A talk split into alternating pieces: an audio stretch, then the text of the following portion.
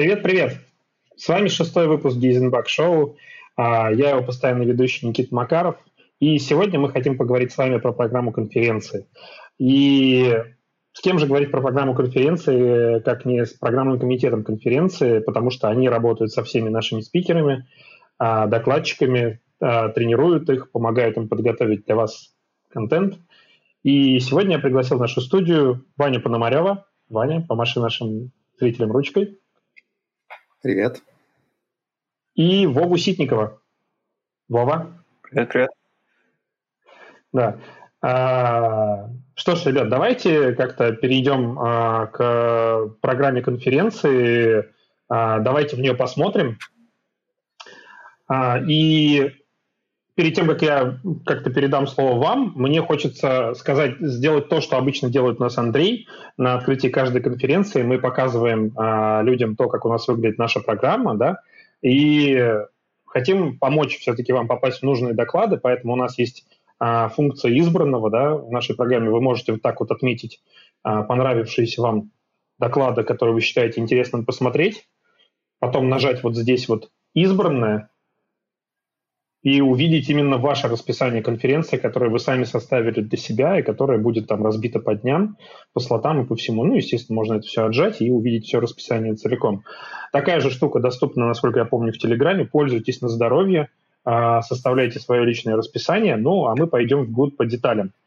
А, так, что же у нас есть интересного в программе конференции а, в этот раз?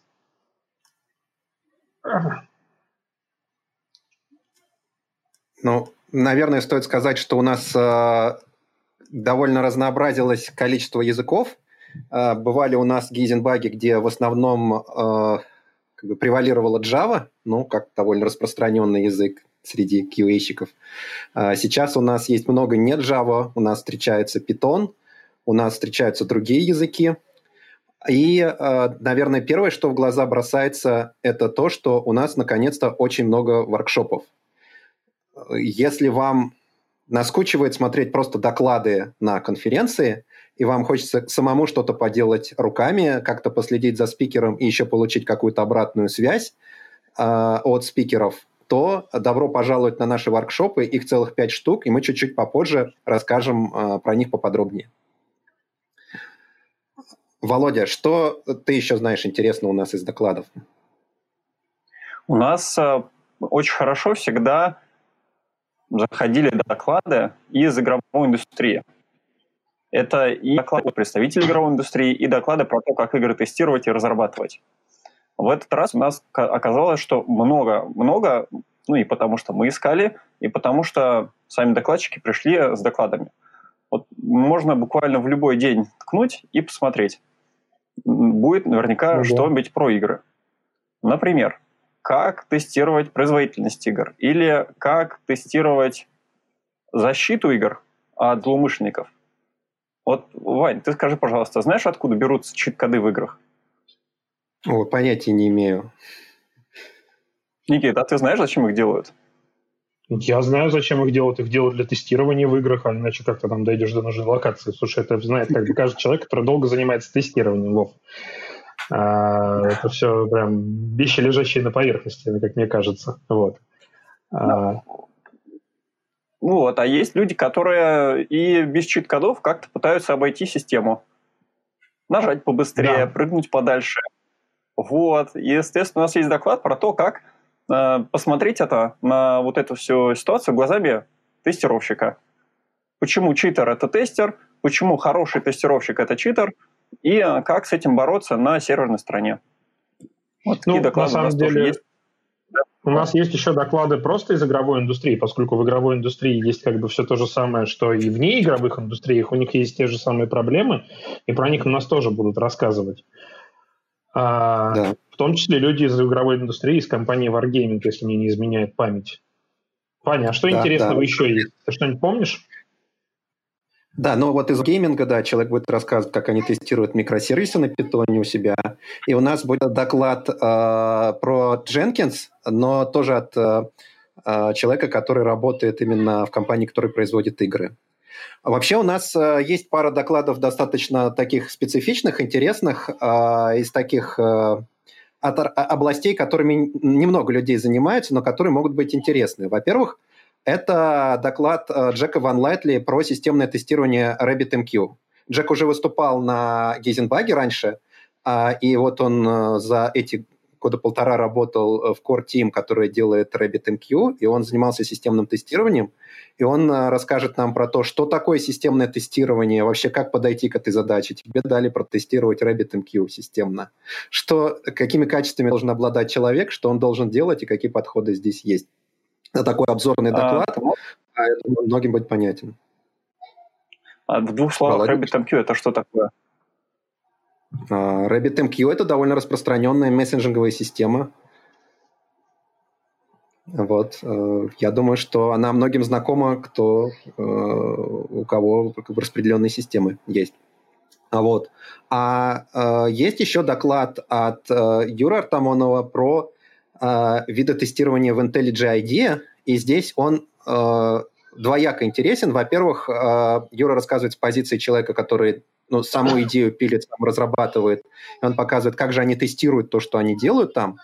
А во-вторых, этот доклад имеет, э, по-моему, вполне практическую ценность, потому что те, кто возжелает сам делать плагины для идеи, а это, в общем-то, не такая уж плохая задумка, у нас уже был на Гизенбаге рассказ от Артема Ярошенко про то, как легко их делать. А, наконец, могут из первых рук узнать, как правильно протестировать э, то, что, собственно говоря, делается, и э, побольше узнать, побольше инсайтов получить про то, как делать правильно плагины к идее. Ну, тут, мне кажется, стоит сказать, что на самом деле, если вы немножко разбираетесь в экосистеме JetBrains и его продуктов, то там основной движок, если мне память не изменяет, может, сейчас что-то поменялось, он написан как раз э, и даже да. если вы хотите написать плагин для какого-нибудь PyCharm или WebStorm, вам вот этот доклад тоже будет интересен, несмотря на то, что ваши плагины будут работать совершенно другими языками, но принципы тестирования и разработки этих плагинов, они на самом деле одинаковые, и ну, доклад э, достаточно полезен, достаточно широкой аудитории, мне кажется. Вань, поправь меня, если да, я не да, прав. Да, да все, все правильно, да. Юра об этом в самом начале говорит, да. Угу. Так, а, что у нас еще есть интересного?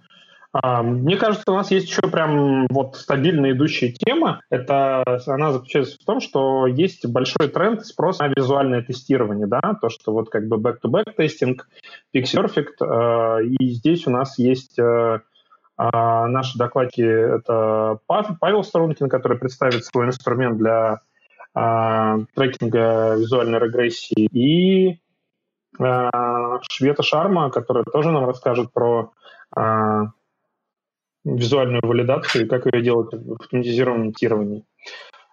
Вот. А, ну и отдельно то, что, опять же, есть большой тренд у нас, который наблюдается не первую конференцию, это тема, связанная с искусственным интеллектом, машинным обучением и вот этим вот всем. А, к нам нас снова решил посетить Ваня Ямщиков. Мы ему снова не смогли отказать. Почему? Потому что Ваня очень Э, умный человек, работающий с очень сложными штуками.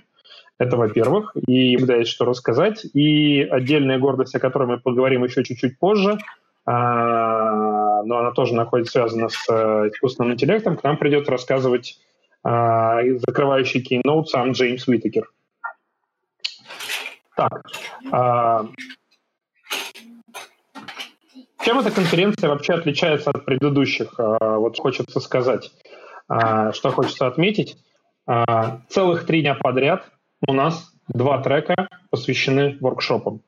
А, это на самом деле достаточно большая ачивка для нас, как для конференции. Почему? Потому что мы очень долго старались сделать этот формат, запустить этот формат. Это очень тяжело, на самом деле, тяжело с точки зрения подготовки, тяжело искать спикеров, тяжело готовить контент. И мы, на самом деле, гордимся тем, что мы Э, вот смогли сейчас собрать э, целых э, два трека, растянуть их на три дня для того, чтобы действительно опробовать этот формат и сделать конференцию именно более практической, чтобы могли не только прийти и что-то узнать новое интересное, но и пощупать это руками в ходе конференции. Самое главное, щупая это руками в ходе конференции вместе с докладчиком, взять и попробовать что-то. Если вы обо что-то споткнулись, а, где-то у вас что-то не получается, то можно прям сразу процессе пообщаться с э, спикером э, и поговорить на эту тему. Воркшопы у нас на самом деле двух, э, такие две большие группы.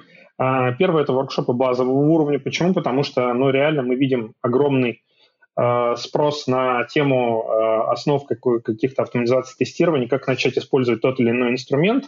Э, это воркшоп э, Саши Хатимского, которого мы наконец-то, мы долго звали-звали и наконец-то дозвались. Вот Саша к нам придет. Вот. И это воркшоп... Э... Нет, а самое главное забыл. Да. Никит, вот ты смотришь, да. вот прямо на них смотришь. Тестирование производительности да. справа. Так Видишь, подожди, сейчас, правда? сейчас. Да, да, да, да, да, сейчас. Вот. И второе это воркшоп, который э, Андрея Солнцева. Вот. Но кроме того, кроме базовых воркшопов, у нас есть воркшопы, которые не базовые и не только про веб, но еще и про бэк. Э, мне кажется, Ваня, тебе тут есть что-то сказать. Да, да, у нас есть э, воркшоп от Евгения Мандрикова, который автор э, известного тула для э, измерения код coverage э, JVM, для JVM языков, э, в принципе. И, э, наконец, у него будет воркшоп, сам я лично собираюсь пойти, потому что измерение код coverage – это там только кажется простой задачей, как бы в процентах померил и все получилось. А, очень часто непонятно, как настроить эту тулу правильно. Очень часто это приводит к тому, что разработчики там воют и говорят, мы не хотим, потому что он не, не пропускает там по каверджу вот это вот все. Но с другой стороны, э, на моей практике эта тула очень часто находила прям вот ошибки на этапе, но именно на этапе до вообще какого-то тестирования, до того прямо на этапе код-ревью. Поэтому э, полезно будет узнать это из первых рук. Э, насколько я понимаю, Евгений рассказывает не только применительно к Java, но вообще к JVM языкам, э, применительно к тому, как это все встраивать в пайплайн сборочный. Э, поэтому интересный воркшоп для тех, кто в JVM находится. Ну да, у нас есть еще и воркшопы про производительность. Я думаю, что Володя лучше, лучше всех из нас расскажет про это. Да, это здорово. И в этот раз действительно у нас про производительность есть очень много докладов. Я вначале упоминал э, доклад про игровую индустрию. Я его не, не особо упомянул, но это будет доклад про тестирование игрового сервиса. Да? Значит, там как э, ребята написали э, фреймворк и как они тестируют. Но для того, чтобы понять, хотите ли вы в нагрузочное тестирование, не хотите, или если вы понимаете, что вам вот скоро предстоит, то тогда сходите на воркшоп Сергея Махетова. Это значит, будет введение в нагрузочное тестирование, и Сергей на понятных примерах покажет, как э, правильно подходить и чем отличается Gmeter от Chrome, на самом деле ничем. Да? И э, мы научимся вместе запускать нагрузочное тестирование. Вот. Если вам это понравилось, или если вы уже понимаете, что вы знаете, что такое Gmeter, то вполне возможно стоит сходить на второй воркшоп. Это будет воркшоп про встраивание нагрузки в Continuous Integration процесс. То есть делаем так, чтобы нагрузка у нас запускалась не вручную, а автоматом. На самом деле по моему опыту, очень часто нагрузочное тестирование остается штучным продуктом. Да? То есть есть конкретные э, ограничения, есть конкретные цели, и мы под них пытаемся сделать замер. Штучный, рукотворный продукт. Но есть очень часто вопрос, а давайте мы это дело наладим и поставим на постоянные рельсы. Вот как раз, пожалуйста, идите на воркшоп по встраиванию CI и нагрузки в CI, там, значит, про это расскажут. Ну да, на что самом деле там очень много подводных камней. Потому, почему? Потому что именно инфраструктура нагрузочного тестирования вся и контурах – это большая проблема. Извини, Володь, что перебил, продолжай. Значит, ну, ну, на самом деле, действительно, там проблем много, и э, сервера выделенные должны быть. И э, если вы хотите мерить на каких-то общих, то вам нужно э, результат правильным образом анализировать. Да и просто, срав... просто сравнить результаты, да, казалось бы, сделал замер, сделал замер, как сравнить результат? Они в разное время запускаются, может быть разная длительность, и э, когда человек глазами видит график, он легко понимает, что ну, ну, это была проблема или нет. А когда машина смотрит, гораздо сложнее сделать. Да, соответственно, всем, всем на воркшоп. Ну и, конечно же, всем смотреть доклады по нагрузочному тестированию, которых в этот раз очень и очень много. Окей. Да. И, кстати, если уж говорить про CI, у нас есть очень интересный доклад про э, Jenkins от э, Вячеслава Лукашевича, э, который тоже из игровой индустрии, так уж получилось, хотя доклад э, чисто про CI. И он там рассказывает удивительные вещи, э, каким образом они управляют ордой Jenkins джобов у себя. У них очень много э, всяких визуальных тестов, которые долго идут, и у них большая монорепа, и они вот при помощи Jenkins сделали а, в какой-то момент, а, следя за его докладом, я понял, что эти ребята делают Jenkins джобу, которая порождает другую Jenkins джобу, которая порождает еще сколько-то Jenkins джоб, каждый из которых э, запускает там нужные тесты или не запускает, в зависимости от э, потребностей. И э, у нас э, экспертом к этому докладу будет не кто иной, как Олег Нинашев, главный наш эксперт по Дженкинсу в России, и, э, в общем, приходите, это достаточно глубокий доклад именно по использованию Дженкинса, там будет интересно. Он показывает, в частности, как тестировать, наконец-то, как тестировать, как верифицировать сами вот эти вот пайплайны, что, в общем, мало кто делает, и до сих пор было непонятно, как это делать. Ваня, Ваня, вот ты так сказал, что идти на этот доклад нужно только если ты Jenkins разрабатываешь или у тебя компания на 100-500 тысяч человек где джобов, там, джобы джобами погоняют. Вообще, это вся программа такая? Или для кому надо идти? Ну, надо я думаю, что... Всем? Конечно, да. Даже если Никита, у тебя а компания не человек. Почему на доклад нужно идти всем-всем? Слушай, ну тут, тут, же, тут же все очень просто, да, если ты вот уже такой классный, крутой чувак, который все сделал, а, у, него, у тебя все работает, э, все великолепно, то, собственно, почему бы не посмотреть, как это сделано у соседа? А, ну да. И, и, и, и как бы вдруг ты найдешь что-то, что твой сосед сделал лучше, а, а тебе что-то придет в голову. С другой стороны, если ты не знаешь, как это сделано, то ты сможешь пойти на доклад к любому как бы спикеру и после чего узнать вообще, а как это делается-то, то есть какие грабли по дороге поймали. Вот там, вот если просто посмотреть нашу замечательную секцию, у нас всегда очень много э, запросов и очень много заявок на доклады про какие-то инструменты. Вот, вот посмотреть, что у нас с, с инструментами в этот раз, например, да. С инструментами у нас в этот раз, в принципе, мне кажется, все хорошо. Вот. А, и с фреймворками тоже. Вот, э, Володь, не знаю, ты как видишь? Как человек Мне на самом деле очень нравится. И, и инструменты, и подходы. Да, то есть здесь можно смотреть с разной стороны. Если я человек, который хочу с чем-то познакомиться, то у нас есть секции докладов, с чем можно познакомиться. Да, мне особенно нравится нагрузочное тестирование, что в этот раз получились и вводные, и доклады для тех, кто уже знаком, но на самом деле это не только про нагрузку. Визуальное тестирование. Да, то есть если вдруг мы хотим э, сравнить, э, как у нас приложение выглядело, или мы не хотим эти баги пропускать, пожалуйста, два доклада. Идем, смотрим. Если мы этим занимались активно, все равно что для себя подчеркнем. Если мы тестируем приложение, ну, веб-приложение, да, бэкэнд тестируем, тоже есть доклады. Мне кажется, это очень хороший а, повод. Да? То есть можно рассматривать конференцию не только как набор видео и ютубов, а, ну, который, набор видео, которые есть, которые можно посмотреть, но и как а, повод познакомиться с докладчиками. Вот это на самом деле тоже немаловажный вопрос. Тулы, да, подходы, докладчики. Да, вот, Ваня, вот, например, на... тулов, про, про которые ты сейчас вот говоришь, можешь что-нибудь там прям вот сказать, что будет интересного из тулов? А, что будет интересного из тулов? Это визуальное тестирование Visual Regression от... Эм, Паши Стрункина. Да, Паши Стрункина. Значит, это новый инструмент, э, который, по сути, open source. Его можно к себе поставить.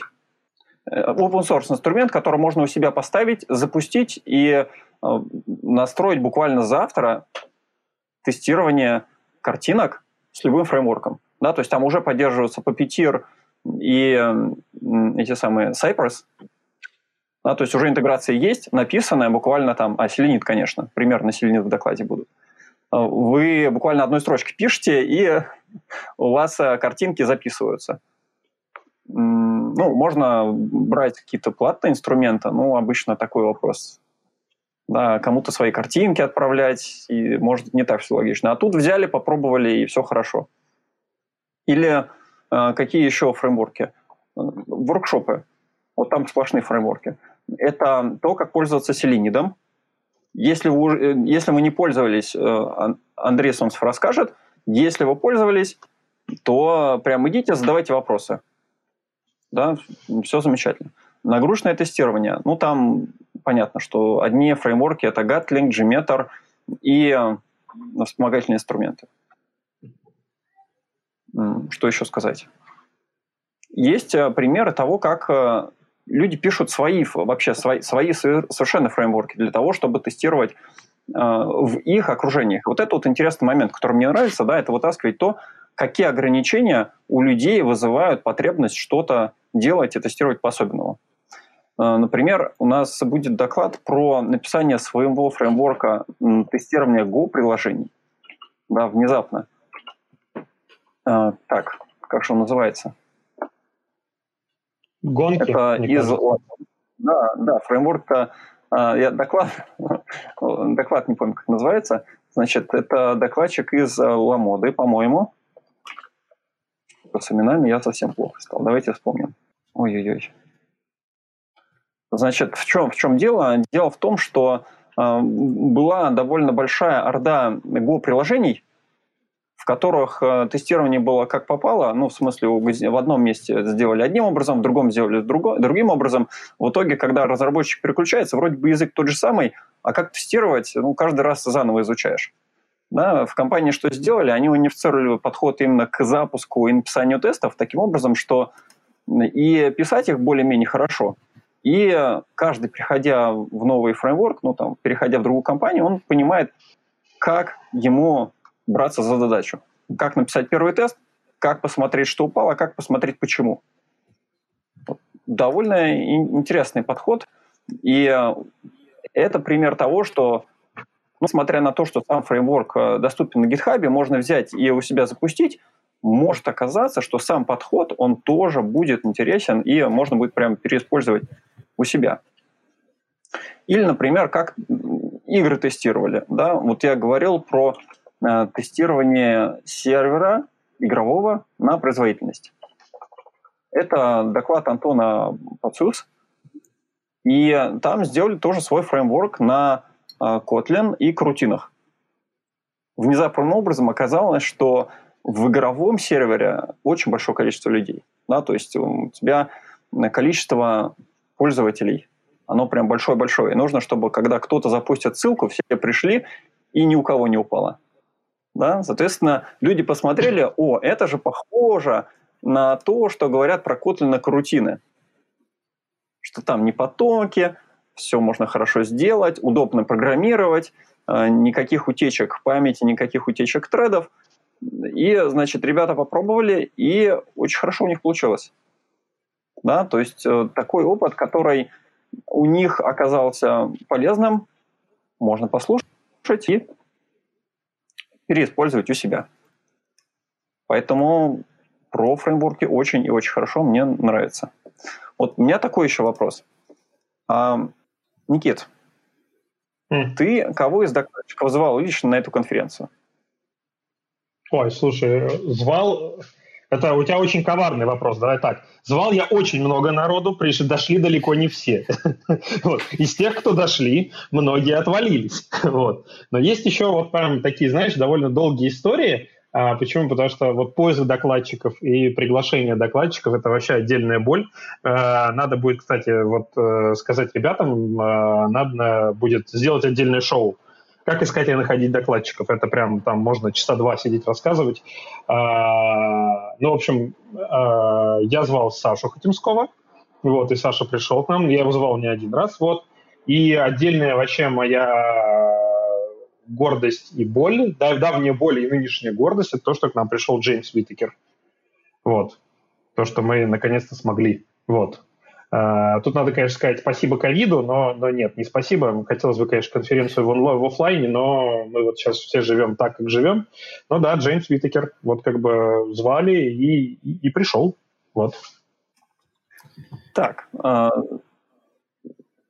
Вань, скажи, пожалуйста, ты на конференцию ходишь доклады слушать или общаться? Ну, в разные, в разные периоды, наверное, по-разному. Э, то есть начинал с докладов, а сейчас все больше про общение. И, конечно, в этом смысле э, этот год не очень удачный получился, но у нас много чего сделано для того, чтобы компенсировать э, ограничения онлайна, скажем так. И даже более того, что-то, какие-то возможности появились, которых не было раньше это прежде всего то, что касается общения со спикерами, какой-то обратной связи. А, во-первых, а, у нас есть дискуссионные зоны в Zoom, которые полный аналог тех дискуссионных зон, которые были в офлайне. У нас практически неограниченное время, если есть какие-то вопросы, тем более если есть какие-то вопросы, которые человек не хочет задавать под видеозапись, а, можно обсудить приватно со спикером. И есть возможность э, телеграм-чатов, появилась возможность телеграм-чатов, э, посвященных каждой отдельному докладу. И там прям здорово, потому что вы можете задать вопрос спикеру даже не сразу после доклада, а когда он уже там уехал, как часто бывает в офлайн конференции спикер доложился, вечеринка закончилась, спикер сел в такси, и больше мы его не увидим до следующего сезона. А, так мы там можем задавать вопросы и завтра, и послезавтра, и неделю спустя, а, что-то а, выпытывать у него. А выпытывать есть что, потому что у нас есть разработчики тех инструментов, которыми вы пользуетесь, уже там упомянутый Евгений Мандриков, если у вас что-то пригорает от Джакока, или там Олег Ненашев, если у вас что-то пригорает от Дженкинса и другие. Вот все эти люди доступны, они в Зуме, они в Телеграме, то есть приходите к ним, тегайте их, пинайте, и они обязательно ответят. Но если у вас пригорает сразу от связки Джакуко и Дженкинс, то вам придется зайти в два телеграм-канала и попытаться да, выяснить, да, да. Э, от чего же у вас все-таки пригорает. Вот. Но да, на самом деле вот эта тема с телеграм-каналами э, весной я прям увидел, как э, реально очень много народу приходит сильно после доклада, не прям после доклада, да, а спустя какое-то время – очень, ну, очень длительное время, там через два дня после окончания конференции, и меншинят спикера и пытаются позадавать вопросы. Почему? Потому что э, хорошая мысль, как мы знаем, приходит после, вот, а да. канальчик-то остался, вот, и это на самом деле очень офигенная вещь, то, что и стрельнула она, хотя мы пытались это делать, пока мы еще, у нас были э, офлайн конференции но выстрелила прям хорошо, выстрелила она именно на онлайне. Мне прям тоже очень нравится. Почему? Потому что ты сразу сегментируешь аудиторию, те, кому интересно, хотя бы даже послушать, что спрашивают другие люди, они заходят туда и просто видят вопросы, которые задают другие люди. Может быть, кто-то находит свой ответ косвенно, да? То есть вопрос задал кто-то, но он совпадает с твоим, и это классно. Вот. Поэтому, да, прям плюсую отчаянно. Очень хорошо работает, мне нравится. Ну что, Никит, у нас на самом деле вопрос, это все скоро закроется. Машинный интеллект все порешает, и программисты станут не нужны, тестировщики станут тоже не нужны. И вопросы все за нас напишут. Ну, вот, в общем, как бы, смотри, у нас есть э, на эту тему очень, ну, я, мы можем с тобой устроить длинный флут на эту тему, но мы не будем, поскольку у нас время эфира ограничено. Но самое главное, что хочется сказать, первое, к нам придет э, Ваня Ямщиков, человек с э, очень большой академической базой в этом вопросе. Э, кто не видел его выступления на предыдущих Гейзенбагах, сходите, посмотрите, они все лежат в паблике, наверное, или, или почти все лежат в паблике, э, найдите посмотрите, Ваня реально очень классный спикер, и с ним можно вот на все темы, связанные с искусственным интеллектом, в кулуарах это особенно интересно побеседовать, то есть доклад это интересно, но вот просто выцепить Ваню и задать ему какой-то вопрос. Мне Ваня э, после какого-то Гейзенбага объяснял историю развития Почему вот э, у нас с нейронными сетями все было так плохо довольно длительное время, а потом хоп, и все стало хорошо. И он мне прям по полочкам разложил, у меня все это уложилось. И вот э, в этом году я читал уже книжку какую-то, И примерно половину из нее я прочитал, ну, пролистал, потому что было неинтересно, ребята все это разжевывали, ну, было так, такое себе. Ваня рассказал лучше, чем написано в книжке. Вот. И поэтому вот просто всем настоятельно рекомендую сходить на выступление Вани и потом к нему в дискуссионку.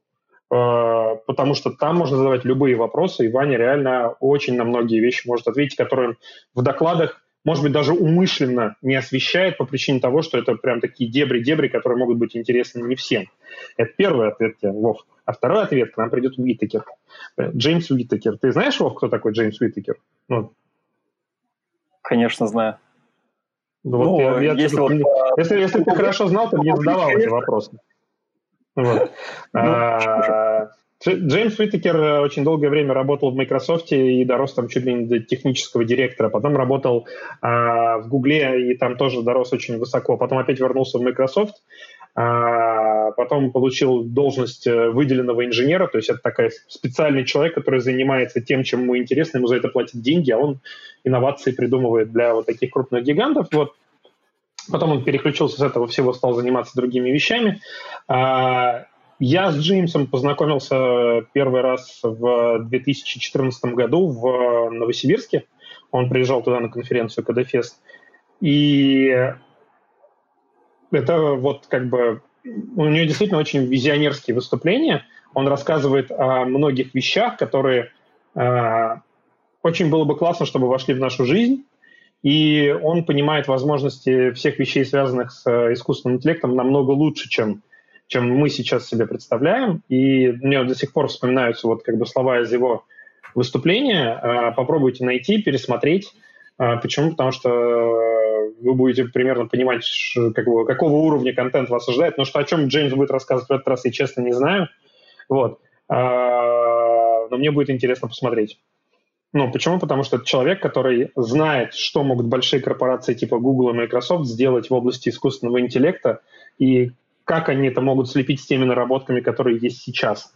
Именно поэтому вот э, на этого человека я прям точно-точно пойду слушать его keynote, тем более это закрывающий keynote последнего дня. Вот. И прям очень хорошо, что мы смогли достать Джеймса. Вот это вот э, вторая такая большая ачивка топовых людей, которых мы смогли достать. Первый был Майкл Болтон. Вот, как-то так. Что еще? Я думаю, мы хорошо поговорили и по программе, и, конечно, а хорошо было хорошо, бы... Ребят. Да, прошли от начала до самого бы... конца. Конференция прошла, у нас э, Джеймс Уитакер, все здорово.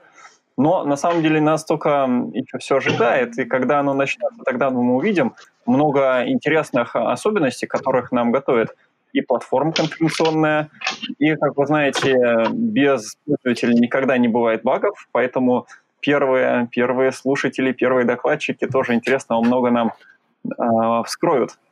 Надеюсь, мы это все героически решим, и э, будет все замечательно. Но э, что хотелось бы, вот какое первое действие нужно вам сделать? Посмотреть на программу и задать себе два вопроса. Во-первых, хочу ли я с этим познакомиться? А во-вторых, хочу ли я задать какой-то вопрос, по тематике наверняка хоть на один или два или три доклада у вас будет утвердительный вопрос. Совершенно не стоит думать, что вот все доклады всем интересны. На самом деле 2, 3, 4 доклада, они стоят очень и очень многого. Потому что можно посмотреть доклады за три дня, можно весь год читать Stack Overflow или еще что-нибудь. Выбирайте сами. Вот как бы Stack Overflow никто не отменял, но концентрированное знание – это залог успеха. А что же у нас еще будет? Мне кажется, что у нас будут спонсоры, будут всякие активности от наших спонсоров и, скорее всего, приятные подарки от наших спонсоров. Но дальше мы интригу раскрывать не будем. Приходите, будет интересно. А на этом, наверное, у нас все. Ребята, Спасибо вам большое, что пришли, нашли время рассказать о программе. С вами был Ваня Пономарев. Пока-пока. Вова Ситников. Пока-пока. И я, Никита Макаров. Всем спасибо большое. Встретимся на Гизенбаге.